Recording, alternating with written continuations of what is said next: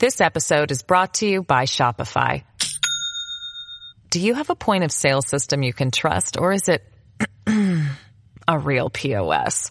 You need Shopify for retail. From accepting payments to managing inventory, Shopify POS has everything you need to sell in person. Go to shopify.com slash system, all lowercase, to take your retail business to the next level today. That's shopify.com slash system. Feisty, fearless, and fair, telling all sides of the story. This is the Rita Cosby Show. Lovely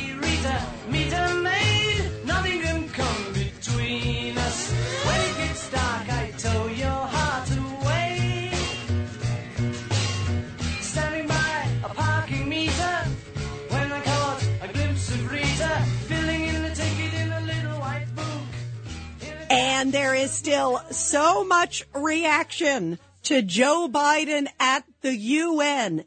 Everybody is talking about it around the globe and many people are talking about it as a missed moment that could be very fatal for history.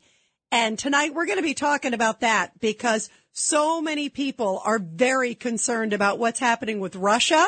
We are hearing in the last 24, 48 hours that Putin is definitely stepping up the rhetoric against Russia. This is a really frightening time, guys.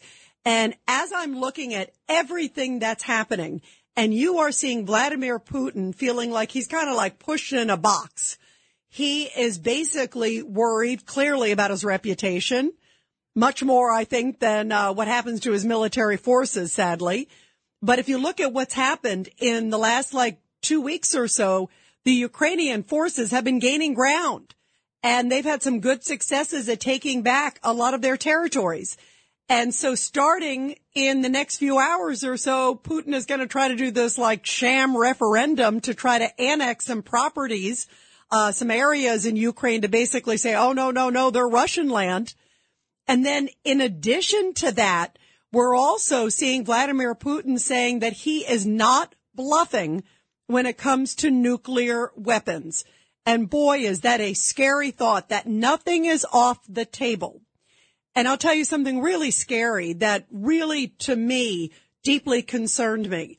And many of you know that I have a lot of strong ties in that area. My father was Polish and I have been to Ukraine. Um, so I know that border region right there with Poland and Ukraine and been into the both countries. Spent a lot of time, of course, in Poland, but there are so many huge issues tonight, uh, that really talk about world peace. I mean, this is a really big deal. And we are hearing Vladimir Putin really bluster, but also many people for the first time, I think at least in a few months. I mean, the war's been going on now, believe it or not, over six months. But many people in the last 24 hours are deeply, deeply concerned that Vladimir Putin may be basically planning to maybe use something substantial in his arsenal because he's so worried about the way that the war has now turned. He was hoping, as we know, to kind of like go through and basically level Ukraine and get to Kiev in what, three days, remember? And boy, that didn't happen. And the Ukrainian people have stood up and fought like lions. I mean, they have been valiant. They have been courageous. They have been amazing. And we have seen in the last few weeks that they've taken back a lot of territory. And you know, for somebody like a Vladimir Putin, he doesn't like to be embarrassed on the world stage. And so his comments that came in the last 24 hours or so, where he basically said, you know what, uh, nothing's off the table and quote, I'm not bluffing. When you hear that kind of a comment, uh, people now who are familiar with Putin are saying there is maybe a 30 to 40% chance that he may try to use some sort of tactical nuclear weapon potentially in the next few weeks. That is a stunning, stunning statement from people who in the past were like, Oh, he's bluffing. He's not really, you know, going to do anything. Uh, now many people who are familiar with him and his mindset basically have said nothing is off the table with this guy. And you can even see what he's doing within his country. He is recruiting hundreds of thousands of men to sign up for the military. And there's a lot of people that are like trying to get the heck out of Russia. There's this mass exodus out of Russia. Do you blame them? Because they're just trying to uh, get out of the country because they know what's happening. They're being sent to the slaughter, you know, to go out there and fight in Ukraine. And there have been protests in the streets of Russia in a whole bunch of different cities. We've actually even seen some video of it. All of this is an enormous embarrassment to Vladimir Putin. You can see that his base is starting to crumble. And yet this week, when Joe Biden, the president of the United States, had this opportunity to speak at the UN and essentially really firmly rebuke Putin, he did say, yes, he's a threat to the world, but he didn't really say anything that would dissuade Putin from doing something that would just be even more severe than he's already done. I mean, what he's done already is abominable. But no one really believes that anything Joe Biden has said when he was before the United Nations at this pivotal moment in history, that there was anything that Biden said that's really going to change the shape of Putin's plans.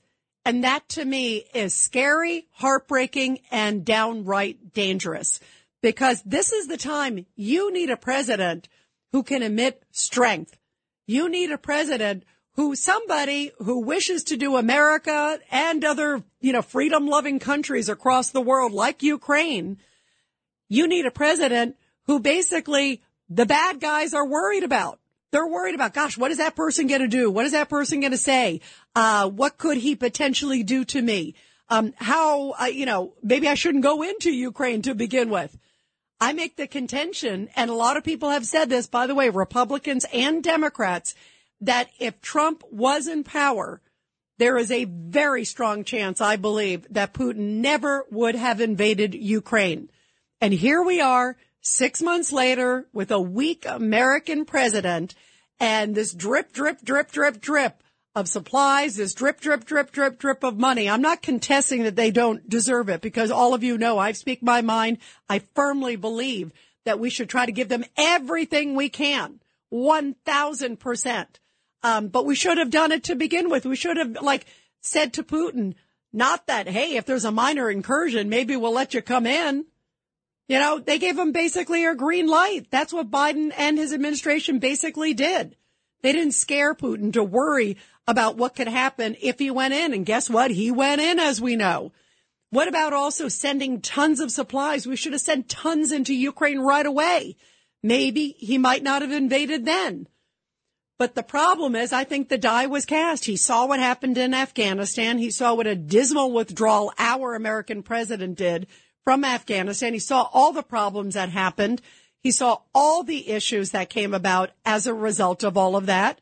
And the fact that we left billions upon billions of dollars of equipment that's now in the hands of this enormous terrorist group that's reconstituted there in Afghanistan. So he saw that. He said, okay, great. You know, I'm going to take advantage of this situation. He saw a guy who was like all over the place on China. He saw a guy who keeps getting corrected by his own White House. Every time he makes a statement, they keep correcting him. So given all of these different dynamics, Putin saw a moment and I don't think it's good, obviously. I wish that we had a president that had a firm grip and I wish he also had this peace through strength doctrine that President Trump used to have. President Trump used to believe, you know what? I want peace, but I'm going to admit strength, sort of a Reagan doctrine, if you will, that guess what? If you come close, we're going to do X. But in the meantime, let's look at diplomacy. But there was none of that. This president basically was like, ooh, I'm not sure. I'm not this. I'm not that. And guess what? Now we are where we are in what could be one of the most dangerous moments in history we may be on the cusp of it and very likely as a result of what's happened and the fact that this president had the world stage, the whole world was watching. And yeah, he goes after Russia. He does all this other stuff. But guess what? He also talked as much about being tough on Russia as he did about fighting climate change. I mean, to me, that is unbelievable. You have this moment on the world stage and you've got one of the worst actors in history who's sitting out there saying, well, we may use nuclear weapons. Nothing's basically off the table. He's recruiting, you know, 300,000 plus people and he's ready to like go full throttle even more than he's already committed some of the worst atrocities ever on Ukraine. And our president goes out there before the world, the whole world's watching, including, you know, Vladimir Putin and everybody else. And he just says, Oh, yes, Russia's a threat. It's not a good thing. Um, and then he moves on to talking about electric cars and windmills and everything else. I was so embarrassed. And I also was so heartbroken for history because to me, he has opened the door. And now what does Putin, what is Putin's reaction? He's going to be like, he's laughing all the way to the bank. He's laughing because he's selling oil. And he's also not seeing anything from this president that would ever dissuade him from going in. He's seeing sort of this lackluster effort. He's still selling oil. He's getting sanctions, but it's not that much. So tonight I want to hear your thoughts. How concerned are you of where this is headed? And how concerned are you that Putin may ultimately decide to use maybe some low level nuclear uh, tactical weapon? There's a lot of concern about that tonight. And that to me is deeply, deeply troubling. I want to hear your thoughts. Do you think we are entering a dangerous phase? And do you have any faith that this president is going to be the person to stop it? Do you think that Joe Biden could handle what are enormous stakes, not just for Ukraine, but for the world? And this could never be a bigger test, I think. I mean, we're looking at that. China's looking at Taiwan. I mean, there are so many things that are on the plate and this president is just kind of tiptoeing through the tulips. And that is a scary place to be. 1-800-848-9222. 1-800-848-9222. Here's a little bit of President Joe Biden talking about after Russia. Now let's talk about climate and windmills and let's talk about Gavin Newsom and electric cars. Give me a break.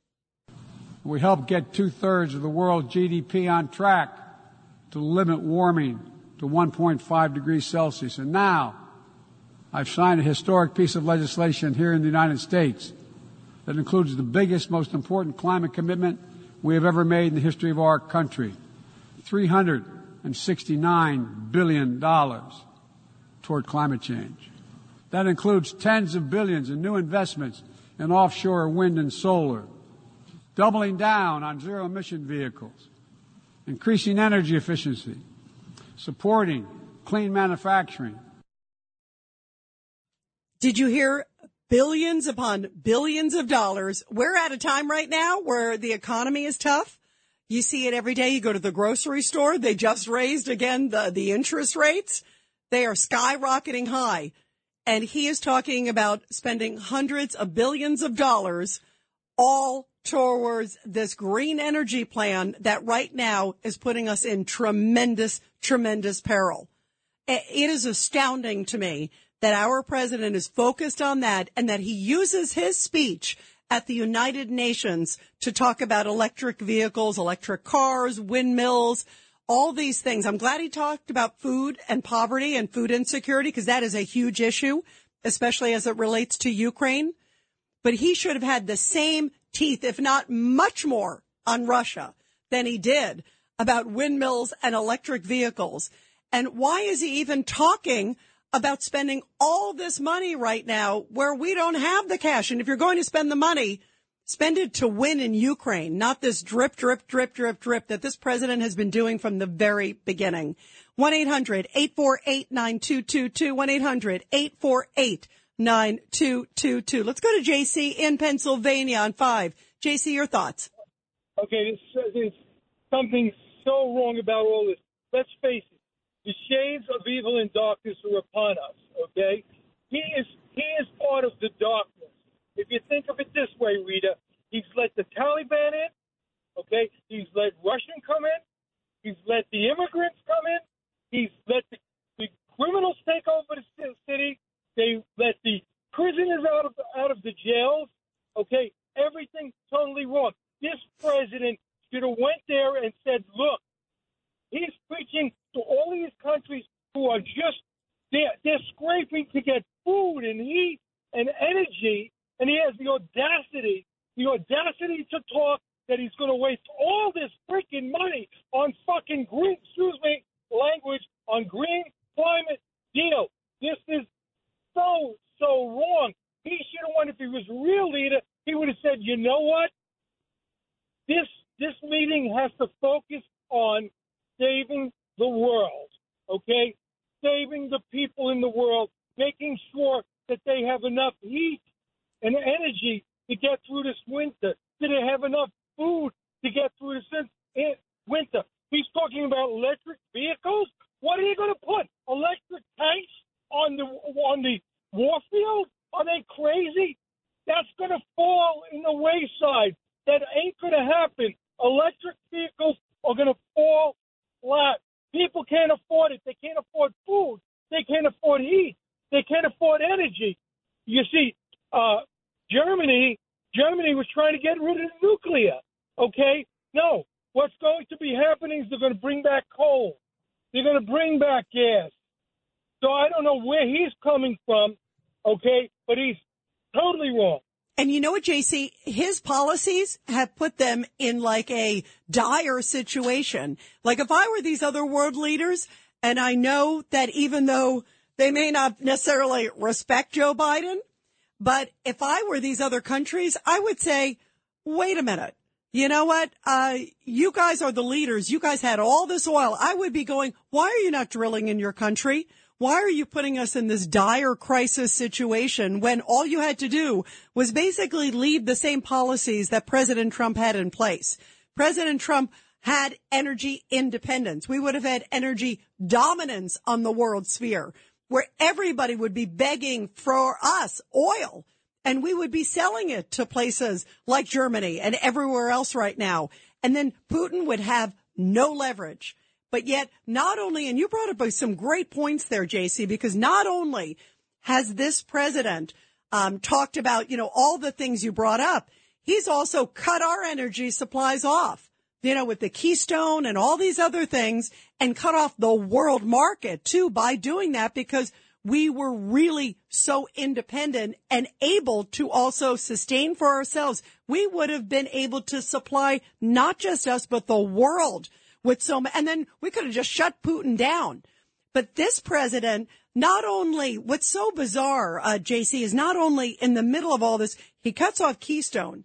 The other thing he also did at the same time that didn't get that much attention, he basically greenlighted Nord Stream 2 which allowed Russia to create a pipeline going from Russia directly to Europe, sort of circumventing Ukraine.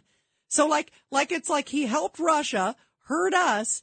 And now it's like the rest of the world, everybody. If I were the, any other country, I'd be, first of all, you know, not only am I angry as an American, but if I was any other country that is going to now be in dire straits and already is, I would say, what the heck are you doing, President Biden?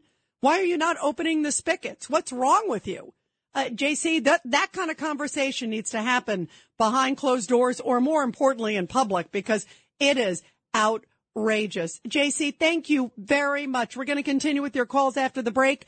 1-800-848-9222. The Rita Cosby Show on the Red Apple Podcast Network. This episode is brought to you by Shopify. Do you have a point of sale system you can trust or is it a real POS? You need Shopify for retail. From accepting payments to managing inventory, Shopify POS has everything you need to sell in person. Go to shopify.com slash system, all lowercase, to take your retail business to the next level today. That's shopify.com slash system.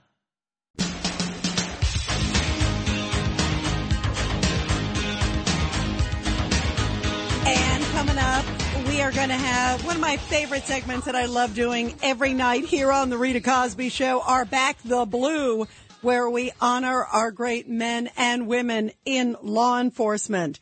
Meantime, we are talking about Biden's very tepid speech at the UN that was so lackluster. Barely anybody's talking about it. And if they are, uh, they're also talking about another moment where he was like walking away from the podium and he couldn't figure out like which direction he's going. That was at one of the events surrounding the UN. Uh, by the way, Nancy Pelosi just a few minutes ago uh, coming out with a statement basically saying uh, I'm not sure if he's going to run. Isn't that interesting? She said, you know, I'm not going into politics about whether the president should run or not. That's an astounding statement from the House Speaker of the same party of the sitting president. He's heading into the midterms and even the leaders in his own party don't want to talk about whether he's going to run or not or whether he should or not. Like it's some, uh, trick question. The answer should be yes and yes, but they see what we all see. That he is just lame, not a lame duck. He's lame. 1-800-848-9222, 1-800-848-9222. Let's go to Michael. Line two. Your thoughts, Michael. This is my thoughts, Rita. You are right.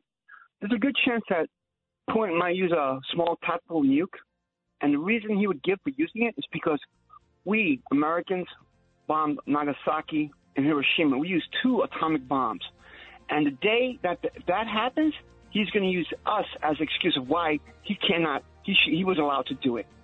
Now, I want to tell you something to the Ukrainians who are listening. For those of you who are Democrat Ukrainians who voted for this president, not only did you betray USA, you betray your your uh, your country that you came from, Ukraine. Wow, wow, wow, wow. Michael, you know what? It, it, it is so disappointing to see the way he's handled this. I agree. So disappointing. This is the Rita Cosby Show.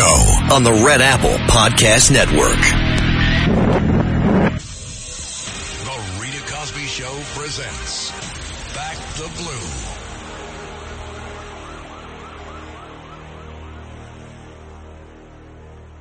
And in tonight's Back the Blue segment where we honor our great law enforcement and also their families. A powerful story coming from Oxford, Mississippi, where Officer Ortiz has received an award and was hailed a hero after saving a baby who was choking in Mississippi. Now, the incident happened last week in the city of Oxford, Mississippi, which by the way is a beautiful city. I've been there. I did a big Hurricane Katrina concert in Oxford, Mississippi. It's gorgeous. Uh, and officers were called to assist with a baby who was struggling to breathe. Now, in video of the incident, Officer Ortiz can be seen arriving outside a house before running towards the baby, calmly taking it and giving it a few firm blows to the back before the baby starts making noises, seemingly after dislodging an, off, uh, an object. Uh, she was also honored, the officer, for saving the life of the child, also got a chance to meet the family too, whose uh, baby it was. And they said, amazing work from this officer. This is a parent's worst fear. And I am so thankful that this officer was there to save my child's life. What a powerful, powerful statement. And it just goes to show the very difficult and very emotional situations that our officers are in across this country every single day and how beautiful uh, that this officer saved this young baby's life. And that's why we always love honoring our men and women. And that's why we back the blue.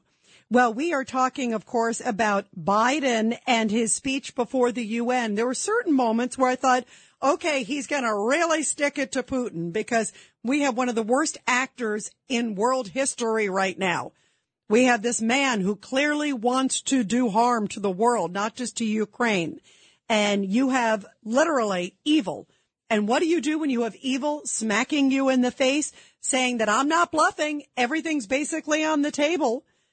Well, Biden at first opened up and I thought, okay, maybe he's building to some moment where he's going to say, Hey, I think we should kick him off the UN Security Council. Here's what we can do to isolate him. Here's what we could do. Here's what we could do to basically isolate those who are still funding him after all this time. If you're funding Putin right now, what the heck is wrong with you? If you're China or you're North Korea or you're Iran, you see what's happening, the war crimes, and you're still buying his oil or providing drones or doing whatever the case is.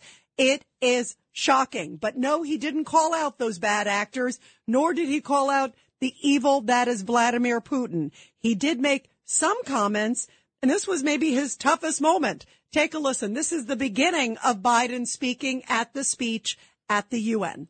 Just today, President Putin has made overt nuclear threats against Europe and a reckless disregard for the responsibilities of the non-proliferation regime. Now, Russia's calling, calling up more soldiers to join the fight, and the Kremlin is organizing a sham referenda to try to annex parts of Ukraine, an extremely significant violation of the UN Charter. All right. So it violates the UN Charter. So I thought, okay, is he going to say, why do we have this guy as a permanent member? We need to take tough action. Here's what I suggest. He didn't say anything. He just kind of like rambled, rambled. And even his, even his diction, the way he said it was like, is there anything in there that an evil monster like Putin is going to say, Oh gosh, you know what? That's, that really scares me. Here's a little bit more of him talking about Russia and Ukraine. Like you, the United States wants this war to end on just terms, on terms we all signed up for. That you cannot seize a nation's territory by force. That the only country standing in the way of that is Russia.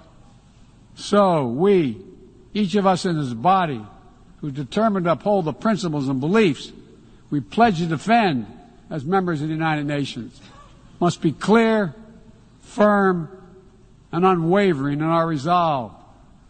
Ukraine has the same rights that belong to every sovereign nation. We will stand in solidarity with Ukraine. We will stand in solidarity against Russia's aggression. Period. We will stand in solidarity with Ukraine. That's great. Absolutely. As we should be standing.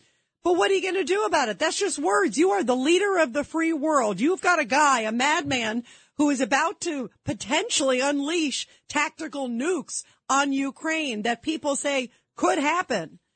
And now that's the best you can do.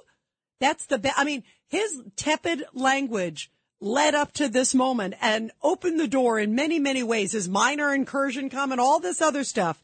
And then now we're at this precipice, this moment where the world is looking for incredible leadership and courage. And that's what you got from this president. That's the best you got.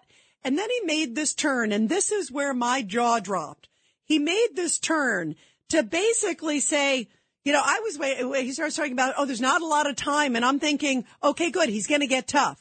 He's going to basically say, don't you dare support Russia. Don't you dare do this. Don't you dare do that.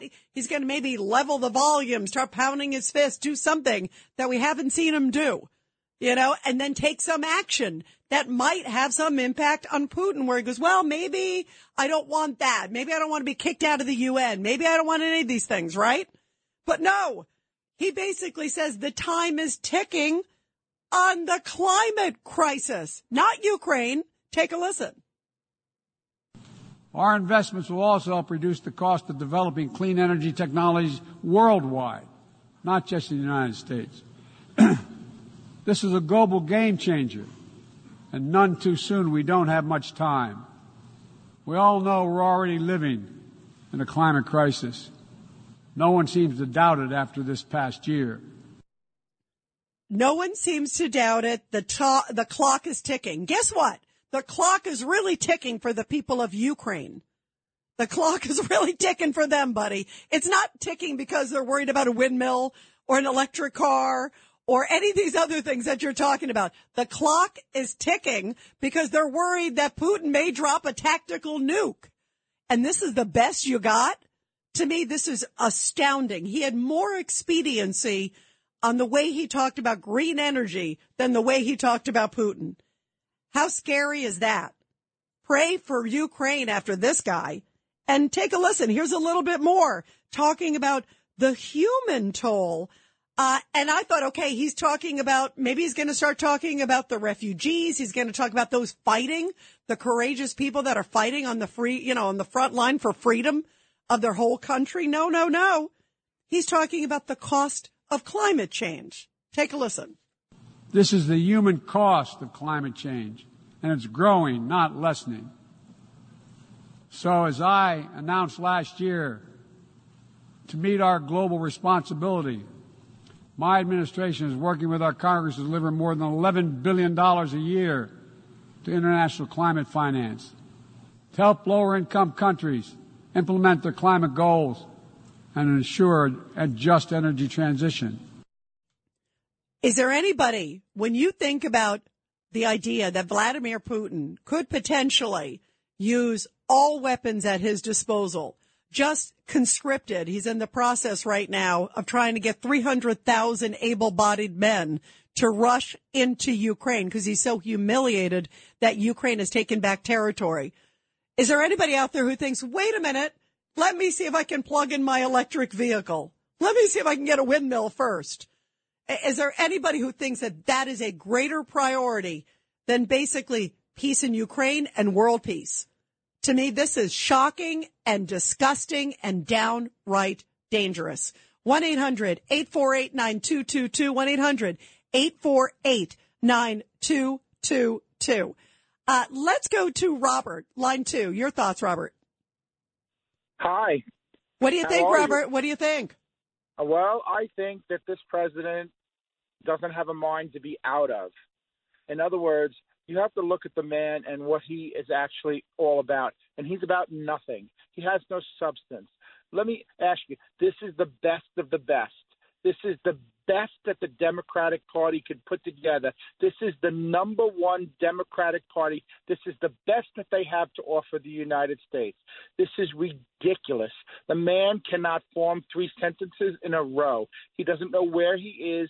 He doesn't know where he's going. If they don't prop him up and give him cue cards, he's totally useless. This is a scam. This is a shame. This is terrible. You can hear it in the callers' voices. They're so exasperated. They don't know what to say. They don't know how to say it. They're so fuming because they cannot believe that this man is representing the United States. He is so unqualified. He is so, he needs to be home reading a book, having the sun shining on his face, and just relaxing and enjoying his later years of his life. He's not qualified to run the country, the greatest country in the world, the best country in the world.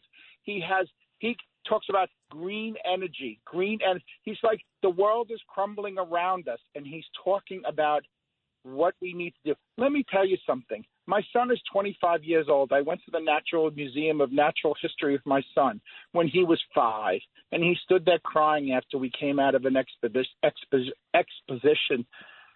I can't even talk. Exhibition. Yep, I got an Yeah. exhibition. Yep. Because he was watching a polar bear floating away on a 12 inch piece of ice, and they were talking about global warming and the polar bears are dying. And we walked out of there, and he was in tears, and he said, Daddy, we're killing the polar bears. And I looked at him and I said, you're five years old. We're not killing the polar bears. This is the same thing I saw when I was five years old. We're not killing the polar bears. The polar bears are thriving. This is what they want you to believe. And and There also, by the way, and Robert, I love animals. So so, So do I, you know we all And do. told- but but you I know what's do. insulting, Robert?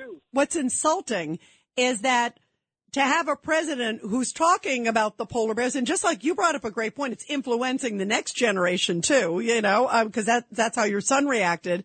But can you imagine? We are literally on the cusp of something, you know, sadly, um, people are deeply, deeply concerned of what Putin's going to do.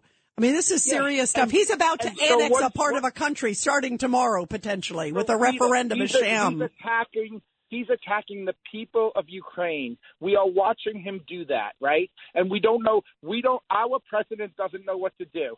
Oh, they need planes, but we can't give them planes because if we give them planes, then we're implying that we want to help them. So we can't bring the planes to them. I got an idea. Bring the pilots to the planes and let them fly the planes to the Ukraine, and then we didn't give them the planes. The pilots give. There's so many. It's common sense. And and Okay, Robert like also Robert be a leader. I mean, that's the one thing too. Like the world is desperately is looking, for is leadership. Looking, is looking at him, and do you think that they're looking at him, Rita, and they're saying, "What a great, strong president!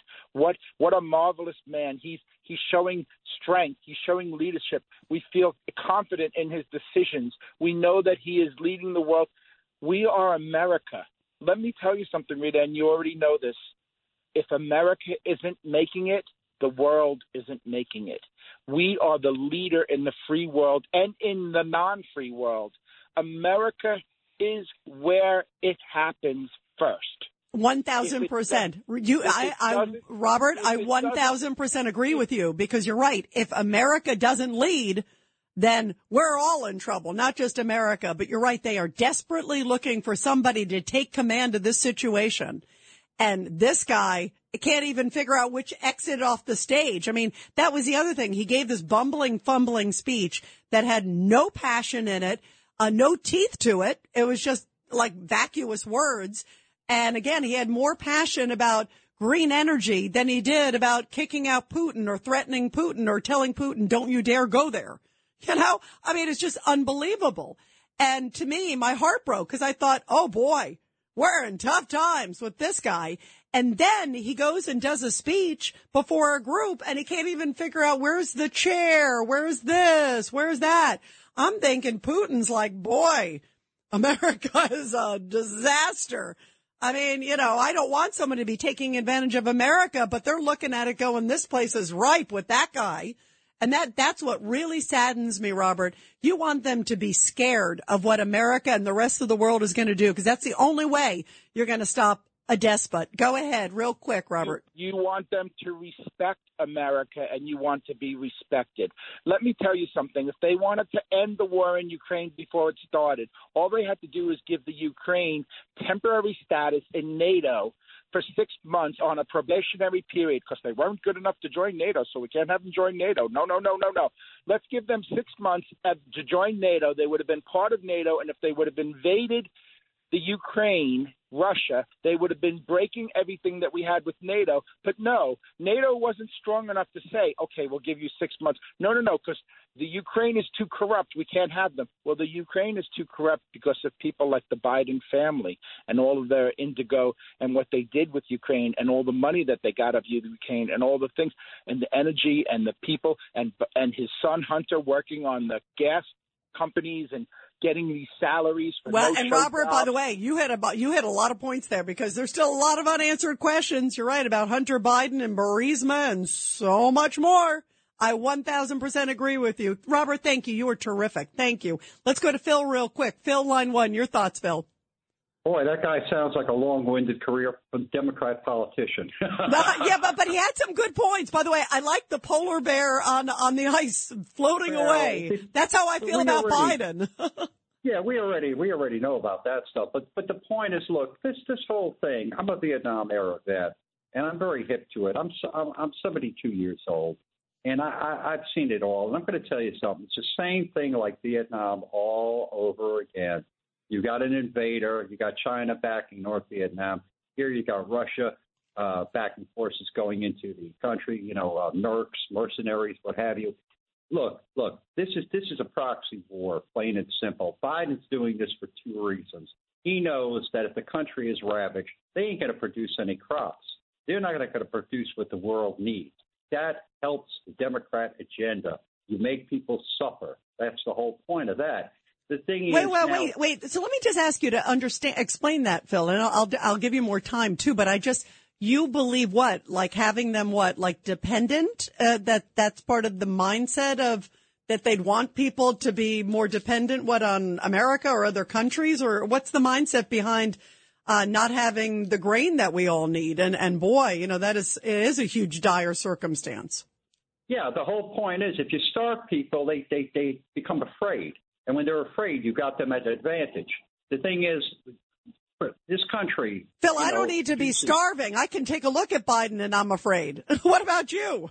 Well, well, look, look. The point is that the Ukraine and that uh, related areas nearby, they were producing a, a third of the world's grains, and they were they were giving these grains out to at a, at a reasonable price to the various countries, the, the third world countries. Now they can't do that. These countries are starving. I, I, I could prove that fact very easy. The no, one, is, look, by the way, 1000%. So let me just ask you just to stay focused, Phil, because you do have such great military background.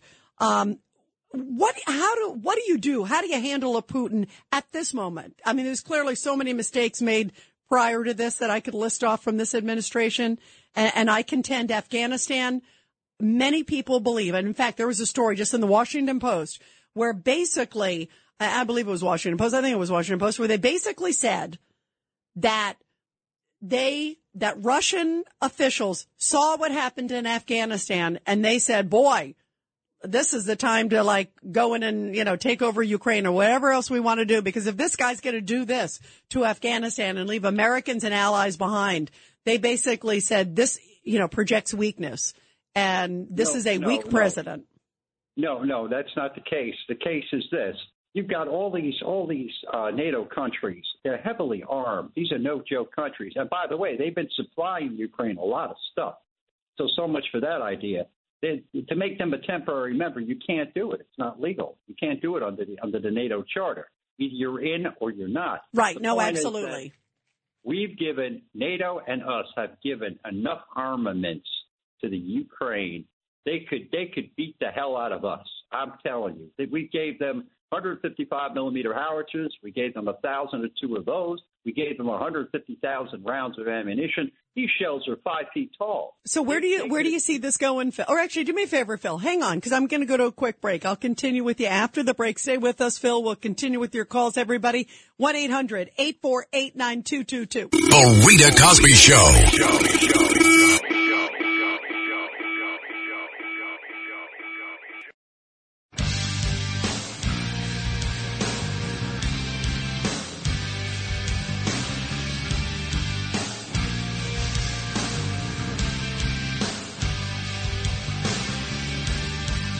And by the way, in the next hour, we're going to continue with your calls on this, this outrageous lackluster speech before the UN by our commander in chief that I contend was a huge missed opportunity. And it may be a lot more than that, depending what Vladimir Putin decides to do in the next few days or next few weeks.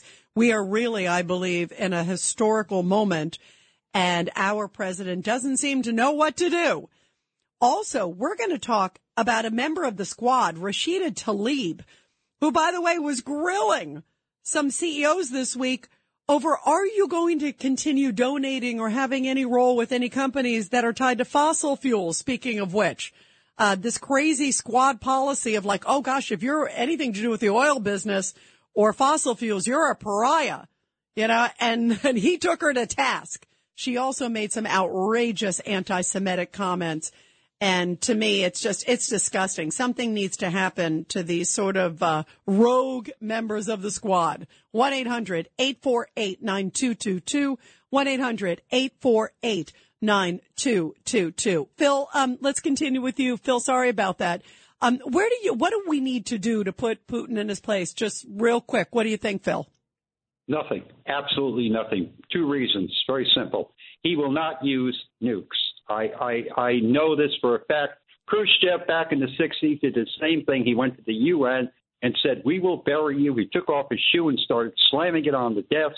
And he was screaming, We'll drop an A bomb on Washington. These, people talk. Why, then why is he re- trying to recruit 300,000 new soldiers? And by the way, those soldiers are not combat ready. They've got these are not even soldiers. These are these are young men under the age of 40 who are going to going to have to be trained. They're going to have to be taught tactics. It's going to be three months, six months before they even get near the near the front lines. And See, you got to remember and, one and thing. by the way, Phil, Phil, you are talking though as somebody who has a great seasoned experience as a veteran. Um, and again, as you talk about with Vietnam, you certainly know what battle is. Where I contend is, I think in this place, uh, Putin is crazy enough. He doesn't care about his men. I don't think he needs to train them. He's just going to send them in. That's what Russia typically does. And I don't think he really cares. I think he may try something. I hope, by the way, that you are right, though. The Rita Cosby Show. on the Red Apple Podcast Network. This is the Rita Cosby Show. On the Red Apple Podcast Network.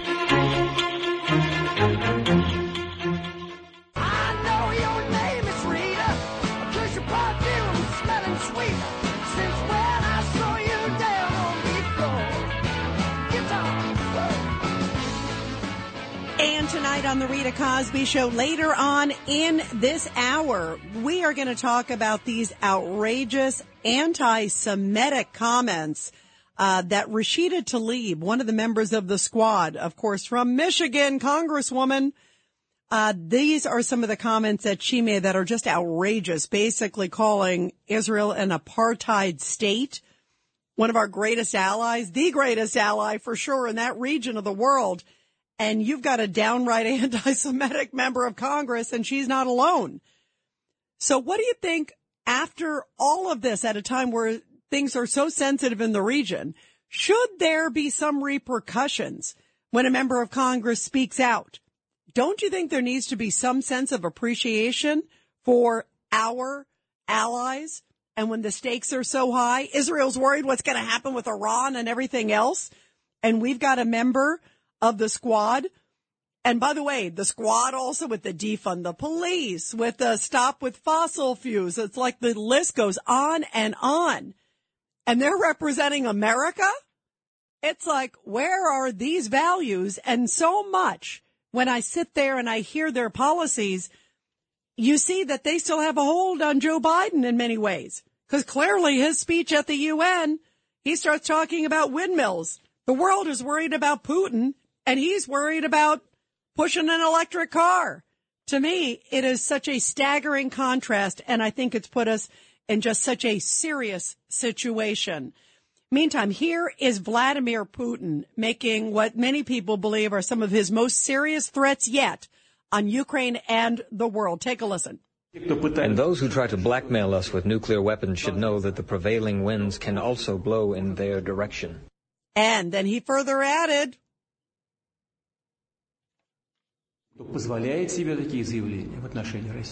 I want to remind those who allow themselves such statements about Russia that our country also has a variety of weapons of destruction. And if the territorial integrity of our country is threatened, we will, without question, use all the means at our disposal to protect Russia and our people. This is not a bluff. This is not a bluff. How do you read that? Well, President Biden, in his big address to the world, I mean, this is one of the most pivotal moments. There he is. He's got all the leaders, all the heads of state. They're all watching him because, of course, U.S. is such an important, important leader of the free world. And this is basically, I thought where he was about to go, but he just kind of throws it out there. Take a listen. This is basically one of the toughest things he said. Let us speak plainly. A permanent United Nations Security Council invaded its neighbor attempted to erase the sovereign state from the map. Russia has shamelessly violated the core tenets of the United Nations Charter. No more important than the clear prohibition against countries taking the territory of their neighbor by force. So he said that, and then he moved on and started talking about windmills and didn't say, okay, we're going to like try to maybe remove them from the UN. Why do you even have a United Nations when they clearly have no teeth? And this is what Emily Compagno on Fox News, uh, one of the hosts there on, of course, outnumbered during midday on Fox. This is what she had to say about Biden's speech and also what he didn't do. We talk about how actions matter, right? And what actions do we have to go on? Well, he, he granted a visa to a would-be Iranian assassin, right? so that he can attend this General Assembly this week. We have that. We have the fact that his refusal to call out by name the countries that have aided Putin in his invasion, as you pointed out. Where was his condemnation of Iran and China during his speech? He spent more time on climate change than he did on a condemnation. We've seen his actions to the tune of finances, but what about detailed actual support of Ukraine? We've been lacking that too. So his speech left much to be desired in the way of strength. And when you juxtapose that or when you, when you lay it against his actions, I have nothing but to be disappointed as an American citizen. Yeah, a tremendous disappointment. And this is stunning. Take a listen. This is what Rebecca Koffler, who is like a Putin expert, one of the foremost ones in the world, had to say. She said, guess what? That President Biden basically removed something that could have served as a deterrent for Vladimir Putin. And she believes this specific action that Biden also did, in addition to killing us with oil and, you know, stopping the spigots and all that other stuff. She says this particular action really hurt us in our standing against Putin. Take a listen. Putin is not afraid of words. Putin is afraid of actions. And unfortunately, the Biden administration canceled the one program that was authorized by former president, the 45th, that struck at the heart of Putin's so-called escalate to de-escalate nuclear doctrine. The Biden administration canceled the sea-launched nuclear cruise missile that the, uh, President Trump authorized for our own forces. And that way, the one deterrent that Putin was afraid of is eliminated now from this chessboard that Putin is uh, gambling with. Great. So he eliminated sort of a weapon system that might have served as a deterrent to Putin. He shuts off the pipeline, so he's made us oil reliant. We're opening up our strategic reserves and giving them not just to ourselves, but to other countries that are in dire crisis because of our policies. I, I mean, like where, what else? I mean, I, it sounds like you might have the squad leading this, you know? I mean, this is really, really crazy policies. Leaves our Americans behind, opens our border. The list goes on and on. And you kind of go, we are so vulnerable in so many different directions right now. And I think that's why Americans predominantly in some of these new polls are showing overwhelmingly they are concerned at where this country is headed. And they're concerned what could happen next because they don't feel like they have a strong driver in the White House. And this is really ominous. Rebecca Koffler again. This is what she had to say. It's very interesting. You know, she was asked a couple months ago when Putin was making sort of similar threats, do you believe that he will do this? You know, is it bluster? Is it reality? What, what is it? And she's like, Oh no, it's bluster. He's playing a game. He's doing this. She gave a very different answer a few hours ago. Take a listen to this chilling response. I believe, John, uh, that there's over 30% chance that Putin will use tactical nuclear strikes wow. in Ukraine. Wow. I believe there is a 30% chance, she's saying, that he may use it. This is one of the foremost Putin experts in the world who months ago was saying, oh, he's bluffing because she believes right now, given the dynamics with Ukraine and given the weakness of our president, that combination is extremely dangerous. 1-800-848-9222, 1-800-848-9222. Let's go to Mike. Line one. Mike, your thoughts. Hi, Rita. Uh, Rita, you know, it's, it's common sense. Biden is working with Putin because in the beginning in Afghanistan, he left $86 billion worth of equipment there that equipment was left there on purpose. It was left there on purpose so that we could not give that to the Ukraine people. So Biden left that up. He's a traitor. As, as far as I can see, that is evidence right now that he should not be impeached. He should be indicted as a traitor because he left those weapons on there so that we couldn't give them to uh, Ukraine to use against Biden. But also, now we're using our uh, equipment to give to Ukraine, and we're being left with no ammunition again. Obama and Biden left us with no ammunition before Trump took over, and, and Trump went kept saying, "Oh, we have no we have no ammunition, uh, sir."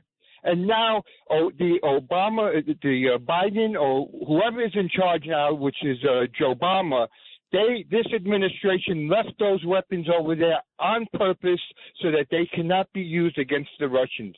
That is treason. And yet nobody in the Senate, no Republican is bringing this up or is, is, is, is saying that, oh, when we're elected in November 22nd, we're going to not impeach him. We're going to indict him for treason. Wow, you're hardcore there, Mike. You are like really, really hardcore. Now, by the way, I do have to correct you on one thing because all the Ukraine stuff obviously happened after Afghanistan, well after Afghanistan, um, and we pulled out. But you make a great point that all that weaponry that we left behind. Imagine if Ukraine had even like a piece of that.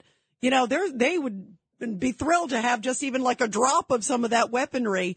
And you're right. I think that was such an enormous, catastrophic mistake to leave that weaponry. And I still don't understand, guys you know, and I'm not a conspiracy person, but the fact that we suddenly left that kind of weaponry behind.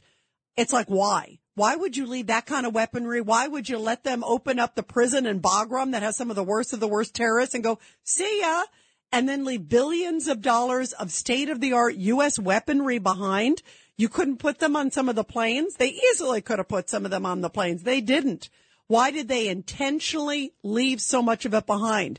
Either they're stupid, and that could be the case, or two, maybe they were giving it to the Taliban as some sort of like deal, some covert deal of something. You know, if we give you this, maybe you won't do X or whatever, but they haven't told us what that is.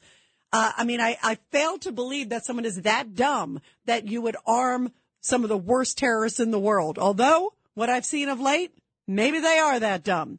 1-800-848-9222, 1-800-848-9222. Let's go to Norman, line six. Norman, your thoughts. Yeah, hi, Rita. Well, it's clear by his UN speech that our weak and feckless president is more concerned with globalist woke politics than averting Armageddon. So pray for the return of our MAGA king, but until then, look for the flash and duck and cover. Wow, Norm, you you you know what? You kind of summed it up a lot there. Um, why do you feel concern of this commander in chief? Because I agree, he seems to put, as we just heard at the UN, here is this. I mean, this really is a historic moment.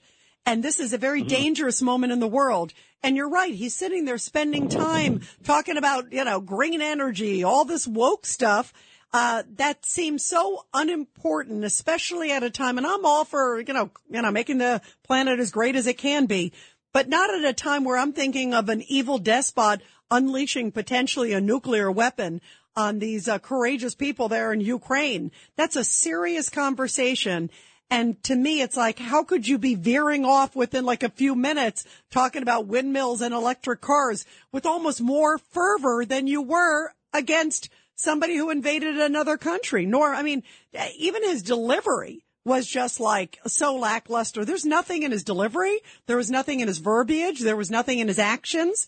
I mean, that's a scary time, Norm. What do you think? What's your, what's your reaction to sort of a, you know, I'd give it like a D minus, E minus, you know, even I, can you go lower than an F? Well, this president is a puppet of the globalists, of uh, Barack Obama, who is really our president, Susan Rice, and the Democratic Party. And he's weak, and he's and they don't care uh, about. Uh, I just don't. I don't think they care about about about the welfare of the United States, and uh, they're just following a path to hell. And uh, that's all I got to say on that. Why? Uh, Biden obviously is uh, he has dementia, and uh, he just says what they give him to say. Yeah, and that's scary because whoever's leading him is leading all of us into a dangerous, dangerous situation. And if you don't have somebody leading at the top, the world is looking for like, okay, who's going to take control of this situation? And that guy can't even take control of which exit to leave on the stage or where to sit down on the chair. I mean, if he, you know, it just, it, it is embarrassing and it's downright frightening. Norm, thank you. Let's go to Alice in Cincinnati. Alice, your thoughts. Hi. Well, first of all, Rita, and thank you for taking the call. UN stands for unnecessary. And I agree with Norm. Uh, Biden isn't running the country. We don't know who's running the country. I still firmly believe that Barack Obama and his minions, who are still in the White House, are running the country. I remember when he accepted the, uh, the nomination, he said he was going to fundamentally change the United States of America. This is Obama's third term, and they don't care. Tlaib and this woman Bush and AOC, and there's a woman who shaved her head from Boston. They're they're anti-American. They all need to be called on the carpet. They all need to be censured. Bernie Sanders, he's a communist. Why are these people making decisions for our country? Yeah, and I feel like, uh, like I want to know who are the people electing these people who are constantly, you know, criticizing America and bashing our allies like Israel. I mean, it's like some of the rhetoric is just so disgusting. It's like, it's not who you would expect to be a sitting member of Congress. And there needs to be some sort of repercussion or, you know, who are the voters that are going out to vote that continue to vote? I mean, there was that, uh, just recently, Ilhan Omar, uh, another member of the old squatteroo. Um, there was a vote for her. Remember, there was, you know, there was a pro, there was a primary. Um, you know, you kind of, you're like, okay, well, are they going to get revoted in as, you know, and you're like, oh, they did, you know, or at least, at least they made it through the primary, you know, and, and that's happened in a number of these other places.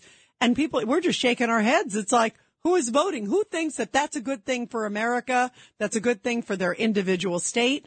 I mean, Rashida Tlaib represents Michigan. You know, I mean, if you're sitting there, I, you know, I know a lot of people in Michigan. I don't know of anyone who thinks, okay, it's a good idea to bash one of our greatest allies at a time where they're vulnerable with Iran. I mean, boy, uh, these policies are so out of whack. Uh, Alice, thanks so much. I appreciate it. We're going to continue with your calls, everybody. 1-800-848-9222. The Rita Cosby Show.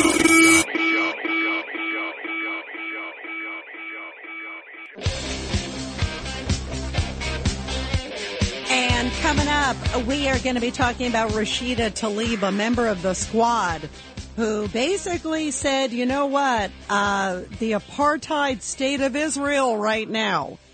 Doesn't that sound like someone who's really nice about one of our greatest allies? They're worried about Iran and nukes, and she's sitting there bashing them, and she's a member of Congress. Even some Democrats are outraged. That's how bad it is. That even Democrats are upset at one of their own. So I contend something should happen. Uh, she should at least be censured or, you know, somehow, um, you know, some sort of removed from a committee or something that at least sends a message that you have to represent the United States and represent America's interest. I mean, what, who is she talking to? Meantime, I want to play a little clip. This is uh, from a new edition of our new podcast. We have a brand new podcast. It's called Protecting America. And every week we talk to people who are doing things to keep our country and our world safe. We talked to Victoria Coates on this new one. She's amazing. A former Trump deputy national security advisor, also of Heritage Foundation. This is what she had to say about the difference of Biden's leadership style and Trump vis-a-vis Putin. In many ways, what President Trump was doing was advancing a policy of peace through strength. Putin knew he was serious. What are, to my mind, apocryphal rumors that President Trump told him he would bomb Moscow if Putin invaded Ukraine. But, you know, that's kind of hyperbole. But Putin knew there would be very serious consequences to any kind of action like this, and he didn't do it. And instead, now, you know, we have this really dangerous situation where we know he doesn't respect the President of the United States. He doesn't fear him. And, you know, to date, has not seen the United States take the truly crushing measures we could take to win the war in Ukraine. So, do you believe that Vladimir Putin sees President Biden as weak and may capitalize on that and may do something sadly dangerous, even more than he's already done? I think the invasion of Ukraine, Rita, is proof positive that that's the case. He wouldn't have done it otherwise. Now, the good news, if there is good news in this scenario, is clearly he miscalculated. And what he miscalculated it on was the will of the Ukrainian people to fight back for their country, that they do have a nationalistic spirit. They do consider themselves something more than just part of greater Russia. They do have aspirations for better relations, both with Europe and, you know, the United States and the West. Wow. Very big difference between the way Biden and Trump handle issues and handle dictators, boy. And now here we are in a really bad situation. Real quick, Don, um, line six, your thoughts, Don. Personally, I don't think Biden's in charge. I am still a registered Democrat because of past affiliations. I haven't changed my party uh, registration, but I got a letter the other day from President Obama asking me for donations to the Democratic National Party. Wow, Why we- isn't real President Biden asking me for donations? Real quick, would you vote what I'd like. Democrat again? Yes or no?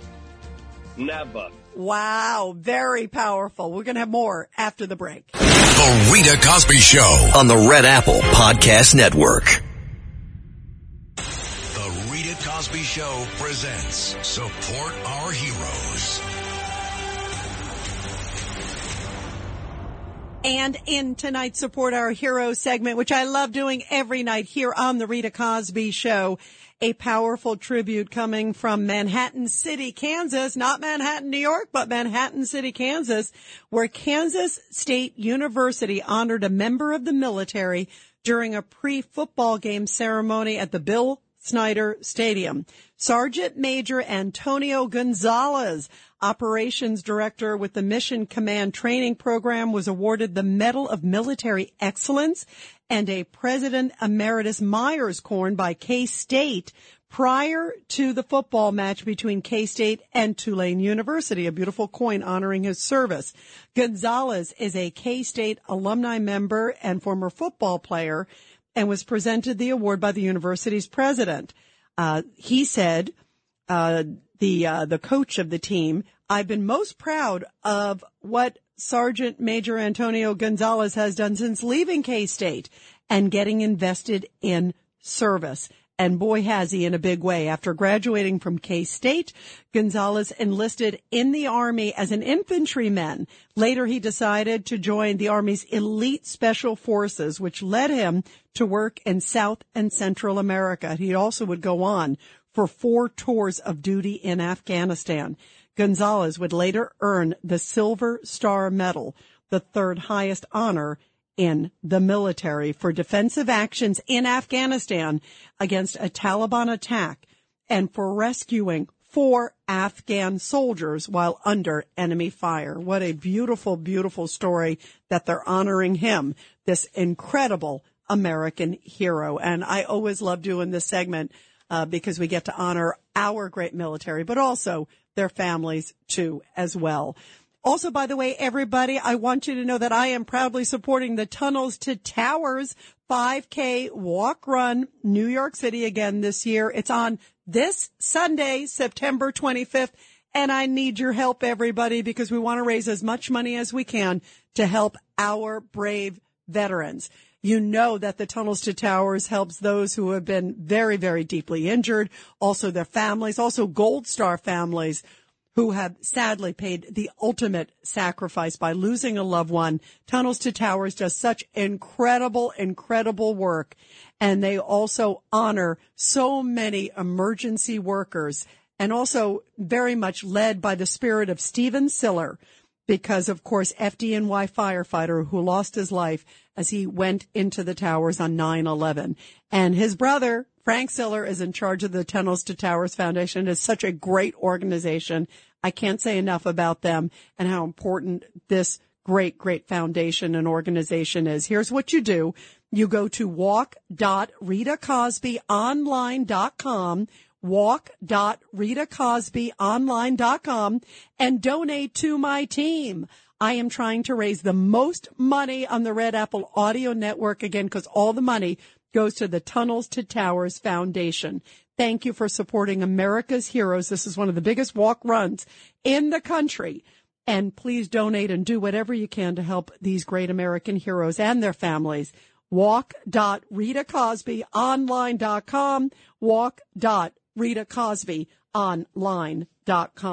Well, you know how much I care about this country, and I think it's so important, especially if you're in the United States Congress, that you speak well of the country and that you try to speak well, especially of our allies, especially at a very sensitive, tenuous time that's happening in the world.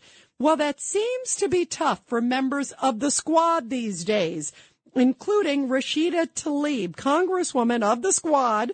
Uh, this is a Democrat 13th district of Michigan, basically like the Detroit area. She's been in Congress since 2019. And here she is. She was speaking to a Palestinian conference this week. And take a listen to the kind of swipes that she made against Israel, our greatest ally, clearly in the Middle East. Take a listen. I want you all to know that among progressives, it has become clear that you cannot claim to hold progressive values, yet back Israel's apartheid government. And we will continue to push back and not accept this idea that you are progressive, progressive except for Palestine any longer. Wow. That is stunning. Israel right now has Iran looking over their shoulder, planning this nuclear development that's clearly underway there. And they are worried about everything that's going on. And then now we have an American member of Congress who's calling Israel the apartheid government and basically you're not a true progressive in the American Congress. You know, you're not a, a true democratic progressive like her and other members of the squad, everybody. If you have any basically support for Israel, calling them an apartheid government, boy, that is a horrible, horrible thing. Of course, it harkens everything with Nelson Mandela and all the racism, all the horrible things that happened in South Africa. And here she is again saying a little bit more of it. She didn't stop there. I, I don't believe there's a pathway.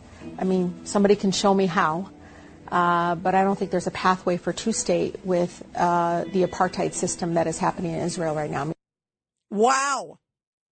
I mean, this to me is stunning. It's so distasteful that now even some Democrats are just scolding her publicly. And I'm really happy to see that. I'm happy that there's some.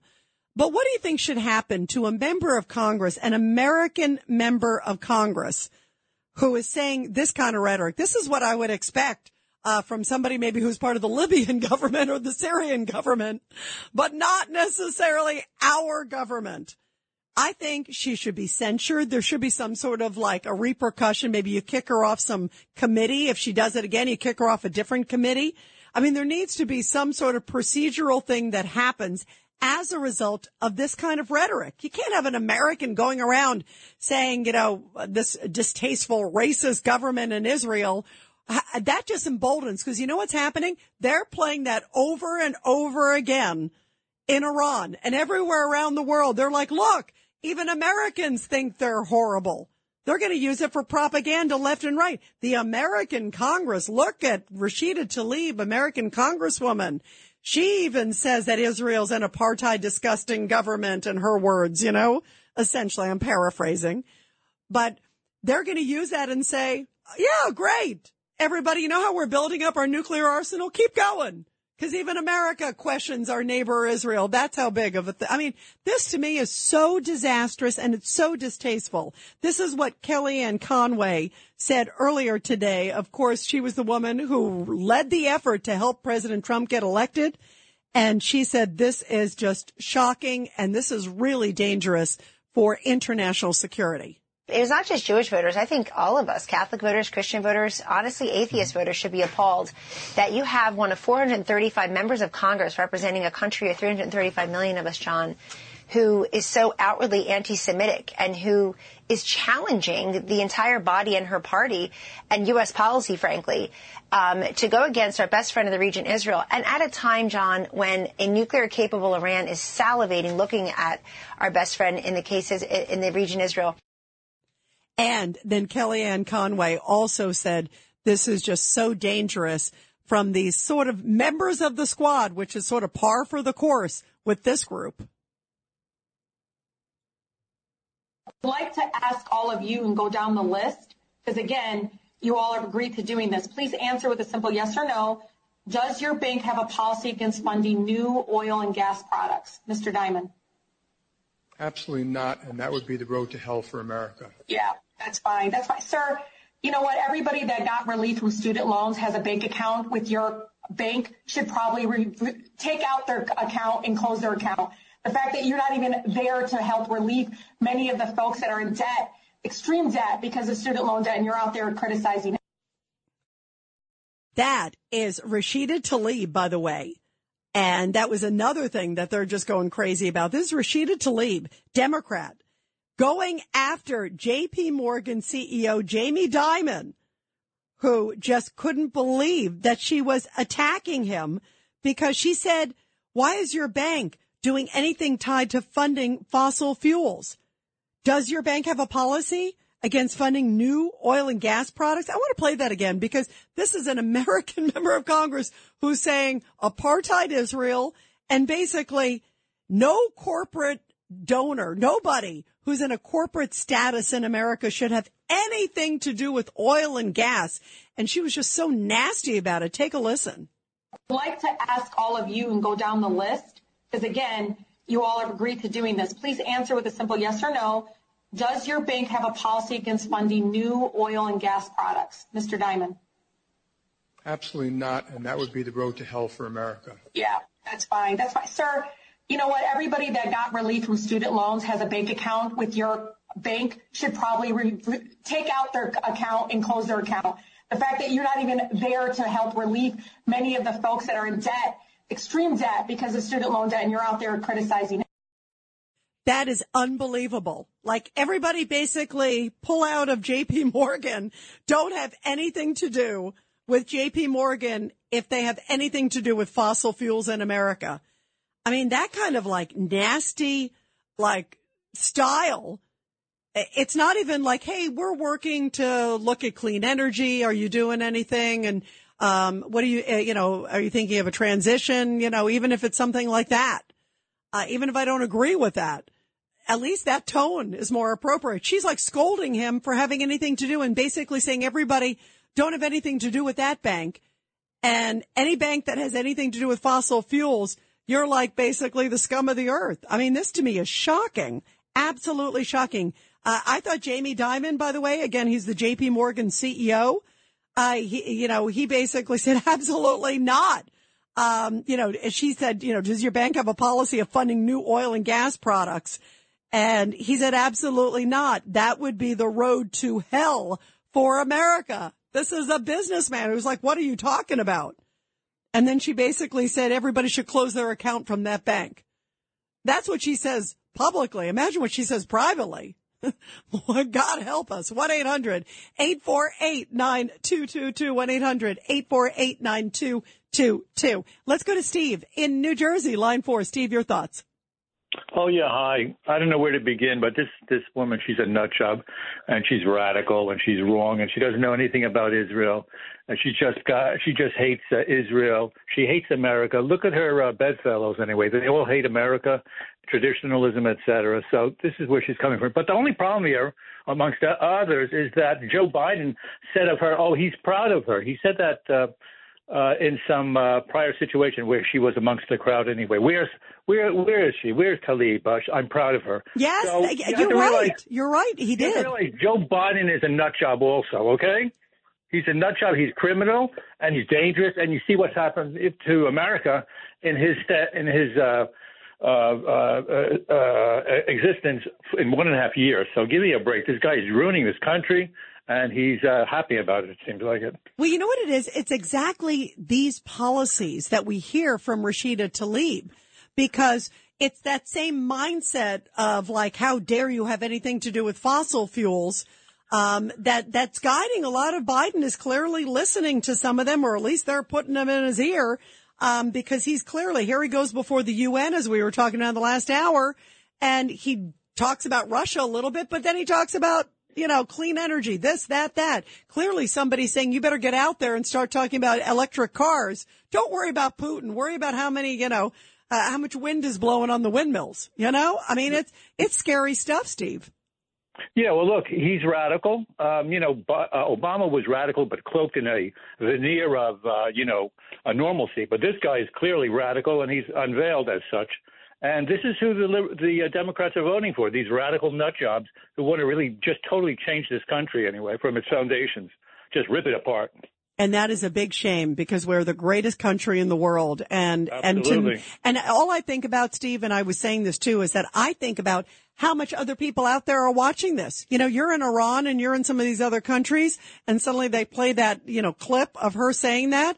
They think, gosh, maybe everybody in America thinks like that. You and I know that that's not the case, but know, these people are unhinged. They, they they're not dealing with reality. They're dealing with some kind of utopian thought, some idea that just will not uh, exist because they're just it's just it's just impossible. And, but It's but totally you know you know what, Steve? Though I don't mind ideas, even if I don't agree with them.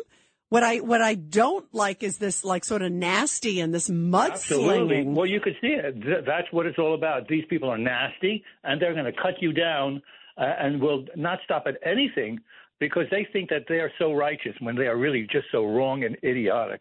Yeah, I agree on so many levels. Steve, thank you very much. Let's go to Tom online too. Tom, your thoughts about uh, Rashida Tlaib, the squad member who just, it's like over and over again. My gosh.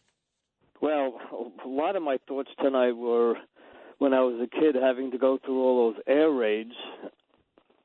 You know, uh, Where was that, Tom? Where was that? Long Island. Oh, We wow. Air raids Wow. in school. Mem- uh, that guy Norm mentioned duck and cover. That Yep. was what that was about. I remember the building code being changed to to accommodate fallout shelters in case the Russians, you know, nuked us. So uh, uh, I feel depressed. Yeah. Oh no. You know. You know what? The good- the good news is there's a lot of good people. We've heard from a lot of them tonight, uh, like you, Tom. Well, yeah, those are those are your listeners, but the the Democrats are just you know evil. You know, I mean, uh, you know, you know, I, I I can't figure, you know, having grown up and been exposed to. Uh, when I worked in the farmers market, uh, of, of of Jews who had been who had tattoos and who had been uh, in the Holocaust, and now I have to listen to this woman, not from this country, who's got her own agenda, and she really hates Jews. What what is that? How does that happen? Yeah, it, it's shocking to me. Absolutely shocking to me. And by the way, um, Tom, you reminded me because I put up something on Twitter earlier today. Um, and, um, and I want to give, um, just a shout out, um, because somebody who, who was one of the greatest Americans that I've ever met, um, of Polish descent, Ed Mosberg. Um, he was, um, in the Holocaust. His family was wiped out by the Nazis. Um, and he continued to fight until his last breath. He passed away last night. And I post, I put up a picture, 96 years old. And this was one of those guys who just was one of the finest human beings who spoke about injustices. He did the March of the Living every year. Um, there in Auschwitz, uh, to bring attention to make sure that the world never ever forgot what happened. And, um, Apparently, you know? I I don't know. I can't figure what her problem is. Yeah, no, you're right. problem? You're right. You know I, it's like it's disgusting. No, it's disgusting because I mean, that whole squad is just is just uh you know, I, I you know, it, it's it's they have their they ha- they each have their own agenda, and so does that Letitia James. yeah, well, you know, yeah, and that's a whole other thing, Tom. I, I hear you on that. thing, but it's but it's all related uh, to them, uh, and they all just want to get into politics. They want to get into these positions of power and exercise their own agenda. It's really depressing. Well, and it's and it's And- and dangerous. there's- And, and Tom, it's dangerous too. Also, as we're talking about, you know, somebody making the kind of comments that she just calling Israel an apartheid government. Um, I, you know, people are allowed to say whatever they'd like, but I really believe if you're a member of Congress, you should be representing America. And clearly Israel has been a great ally of the United States. It's an important relationship that we have.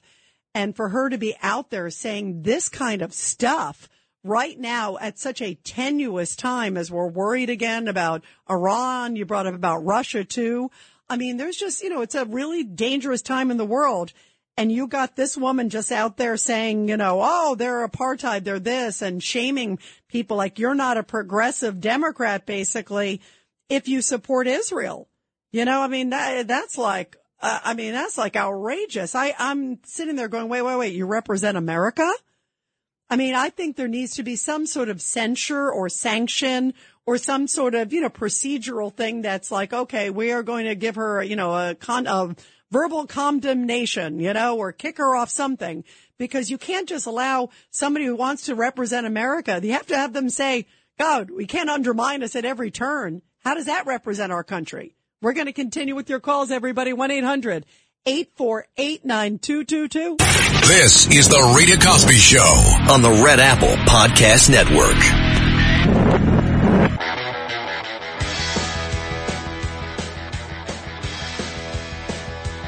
Well, we are talking about Rashida Tlaib, who's calling Israel an apartheid government.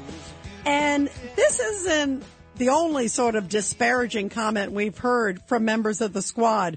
Who could forget this comment from Ilhan Omar a few years ago talking about 9-11? Listen to the way she described what we thought was one of the worst days in the world, if not one of the absolute worst, you know, ever. And this is, she's like, oh, it, it was one of these events. Somebody did something. Take a listen. CAIR was founded after 9-11 because they recognized that some people did something and that all of us were starting to lose access to our civil liberties. Somebody did something and that's why we're being inconvenienced. Some people that are terrorists basically slammed planes into our buildings and, and tried to attack America and brutally did, claiming almost 3,000 lives. That's a lot more than somebody did something. I, I mean, to me, the fact that she diminished it and this like, oh, apartheid government, uh, it's like, uh, these people need to understand this is a great country and it's important that you appreciate the values of America. And it's a lot more than somebody did something.